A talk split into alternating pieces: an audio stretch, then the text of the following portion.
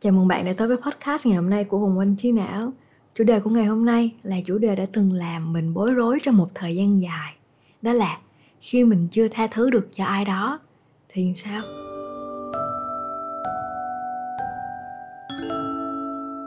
Cũng một dạ lâu rồi, mình có lân la trong một cái group Facebook về tâm sự, tâm lý thì có một bạn nữ đã chia sẻ là, bạn chưa thể tha thứ được cho bạn trai cũ của mình trong khi rất là nhiều người bạn của bạn ấy khuyên là, thôi move on đi, tha thứ đi cho mình nhẹ nhõm.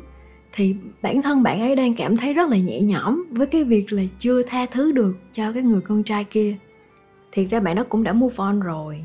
Chỉ là những cái việc xảy ra giữa hai người á, vẫn còn ảnh hưởng tới tinh thần hay là thay đổi cuộc sống của bạn. Nôm na là bạn chưa thể tha thứ được thôi.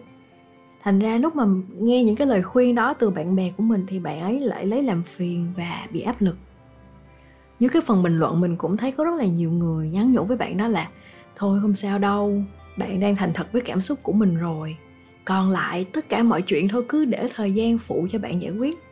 Miễn là bạn sống và bạn cư xử sao để bạn thấy thoải mái và ít nhất là mình tử tế là được. Thì cái điều này làm mình nhớ lại một kỷ niệm hồi mình còn là con nít. Mình cũng không tha thứ được cho một người. Và tới giờ vẫn vậy nha. Đó là bác mình nhưng mà câu chuyện của bạn đó mình không biết sao chứ câu chuyện của mình á thì nó khá là vớ vẩn. Um, nhưng mà khoan nha mình mình phải làm rõ với nhau một chút là tại sao mình lại bạn với nhau cái này làm gì. Thì thiệt ra mình cũng đã từng cảm thấy bối rối y như cái bạn gái đó vậy đó.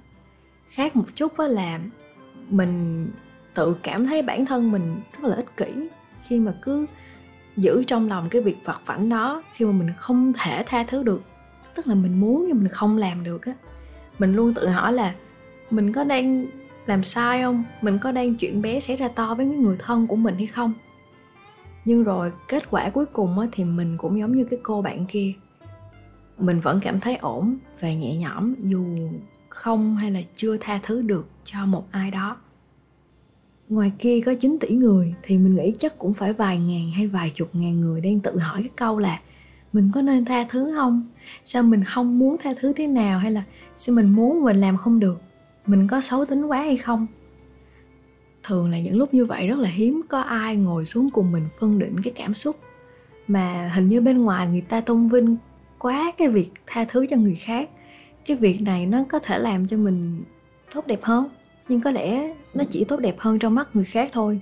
Nếu như mà mình không thật sự muốn cái điều đó mà thôi để mình kể cho lẹ cái chuyện của mình luôn. Nó vớ vẩn lắm nha. Lỡ nghe tới đây rồi thì ráng nghe tí xíu. Năm mình học lớp 2 thì bác dâu của mình có em bé nhờ thụ tinh nhân tạo.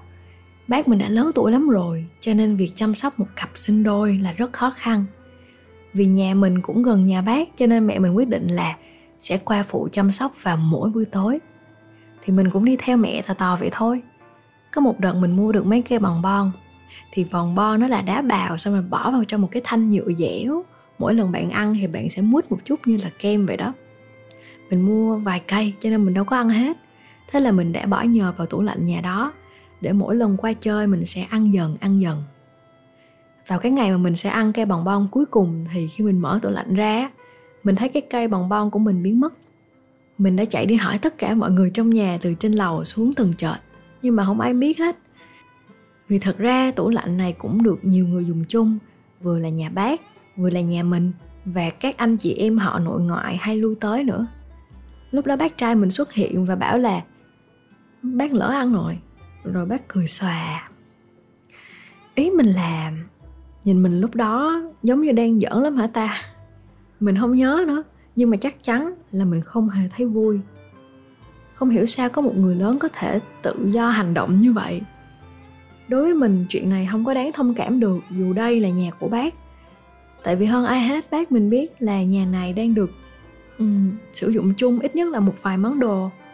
Và đặc biệt là trong vài câu bác nói với mình nó không có câu xin lỗi hay là câu hứa sẽ mua đền cho mình. Thế là từ đó trở đi từ cái việc mình không thích hành động đâm ra mình cũng không thích giao tiếp với bác mình luôn. Khi gặp nhau thì mình chỉ có chào hỏi theo đúng lễ nghĩa nhưng còn lại thì thôi thì thôi à không có nói tới câu thứ hai hay câu thứ ba. Nghe tới đây bạn thấy mình sao? Có phải là một người đáng trách không? Mình thì không, tại vì à, mình đã qua cái giai đoạn đó rồi. Trong suốt khoảng thời gian mình lớn lên, mình cũng có gặp bác vào mỗi cái dịp tết. Mình cũng có suy nghĩ là mình có nên làm hòa không? Nhưng mình không thoải mái với việc đó. Và mình thấy bác mình cũng không có nhu cầu để nói chuyện với mình. Thì thôi, ý mình là, thôi, cuộc sống ai nấy sống vậy nhưng mà còn bạn thì sao? Bạn đã từng có những cái tổn thương mà bạn không thể tha thứ được cho người ta không? Mình tò mò lắm á, tại vì khách quan mà nói thì chuyện của mình nó tương đối nhỏ. Đối với nhiều người chắc nó còn như con kiến nữa, nhưng mà nó lại làm mình khó chịu. Ranh giới giữa chuyện tha thứ hay không tha thứ còn làm cho mình phải tự chất vấn như vậy. Cho nên mình không biết là ở ngoài kia sẽ còn những cái kiểu tổn thương như thế nào nhưng với mình thì cũng có một chút may mắn khi mình có thể tận dụng khoảng thời gian chưa tha thứ được cho người khác để mình tìm hiểu thêm nhiều cái gốc gác của chính mình. Chẳng hạn như là tại sao đối với người khác, cái lỗi nó rất là to, nhưng mà bạn dễ dàng tha thứ được cho nó. Rồi tại sao bạn lại tha thứ được cho cái lỗi này mà không tha thứ được cho lỗi kia của một con người mà bạn rất là quý? Một chuyện như thế nào thì dễ làm cho mình bị tổn thương? Trước hết mình thấy là bản thân mình không có hệ miễn dịch tốt với những chuyện bất ngờ, giật giật gân á. Với cái câu chuyện bằng bon thì cái kết là bác mình chính là người ăn cái cây, đồ ăn của mình là một việc không tưởng thì con nít mà, cái thế giới của nó nhỏ lắm. Và khi đó mình còn là một đứa khá là khờ khờ, hay cảm thấy bản thân thiệt thòi vì vì thiếu tiền. cho nên mình không bao giờ nghĩ là cái người lớn gần gũi với mình lại làm chuyện đó. Mình bị tổn thương theo cách của một đứa trẻ bị tổn thương thôi à. Thứ hai, mình nghĩ chúng ta sẽ dễ bị đau khi ai đó chạm trúng cái điểm đau của mình. Mỗi người đều sẽ có những cái tiêu chuẩn về sự an toàn, niềm tin và nguyên tắc sống riêng. Mình đoán là ai cũng sẽ có đó, nhưng mà còn nhỏ thì mình chưa nhận ra được. Mình cũng không biết phải kiểm soát hành vi như thế nào khi ai đó chạm phải cái điểm đau của mình và kể cả khi mình lớn thì chuyện đó hẳn là một cái chuyện cần phải luyện tập. Bây giờ mà bác mình ăn cây bồng bon của mình á, thì mọi chuyện nó đâu còn là vấn đề nữa. Mà nếu mình vẫn cảm thấy khó chịu với nó đi, thì mình đã có đủ điềm tĩnh để suy nghĩ là ờ, ồ thì ra bác mình có cố ý đâu. Chứ mình không sẽ không có lòng lộn trong nội tâm như lúc mình còn nhỏ nữa. Thôi thì mọi chuyện nó phải xảy ra trong quá khứ là để mình có những cái tư liệu bây giờ mình dòm lại mình biết mình bị đau ở những cái điểm nào và là mình mạnh ở những cái điểm nào. Có lẽ bạn cũng sẽ có những điểm khiến bản thân mình khó chịu và lớn cấn. Vậy thì cứ thu gom nó lại đi qua những câu chuyện và qua những cái cảm xúc bất thường của bạn. Biết đâu được bạn sẽ tìm ra được điểm chung. Và điểm chung đó chính là cái keyword cho thấy độ nhạy cảm của bạn nằm ở những vấn đề nào và nằm ở mức độ nào. Chẳng hạn như mình có nhạy cảm trong vấn đề con nít và vấn đề phân biệt giàu nghèo. Từ khi mà mình nhận ra cái điều đó, mình gọi tên được nó, cái mình thấy mình cũng bớt nhạy cảm đi nhiều lắm. Thiệt ra mình cứ nghĩ là một khi đã hiểu tại sao mình bị tổn thương, thì mình sẽ dễ dàng tha thứ hơn. Kiểu như là, đâu phải người ta cố ý tổn thương mình đâu, cũng chỉ là vô tình chạm phải cái điểm đau của mình thôi mà. Nhưng mà không, tại sao mình bị tổn thương và tại sao mình không tha thứ được? Đôi khi là những chuyện ờ, không có gần, không có liên quan với nhau lắm. Trong số những lý do khiến cho cái việc tha thứ cho nhau trở nên khó khăn, thì cái thực tế nhất mà mình thấy đó chính là không ai dạy cho chúng ta cách tha thứ cho nhau cả. Nó cũng chẳng có cái cách làm nào cụ thể. Đôi khi là mình sẽ huề nhau thôi, mình nói chuyện lại. Và đôi khi tha thứ cũng có nghĩa là mình đồng ý không nói chuyện với nhau nữa. Rồi có lúc người ta tổn thương mình nhưng người ta đâu có biết, người ta đã đi mất tiêu khi đó mình muốn tha thứ nhưng mà lại không gặp nhau, người ta cũng không yêu cầu sự tha thứ gì từ mình.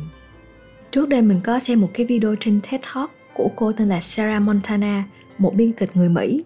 Cô này có mẹ và em trai bị giết vào cái dịp Giáng sinh và bị giết bởi người hàng xóm khi đó mới 17 tuổi. Cô thì mới 21 tuổi. Cổ vật vã suốt hàng năm trời trong cái việc là có nên tha thứ hay không? Và cổ không biết cách nào để tha thứ cho anh này hết á rồi thì sự kiện này cũng lên tới truyền thông. Bên ngoài kia có quá nhiều ý kiến, có người còn ủng hộ, khuyến khích cổ là không bao giờ tha thứ cho cái anh 17 tuổi năm đó nữa. Và mình nghĩ là cổ bối rối nhiều lắm á, tại vì muốn tha thứ cũng không được. Người bị hại trực tiếp, đâu phải là cổ đâu.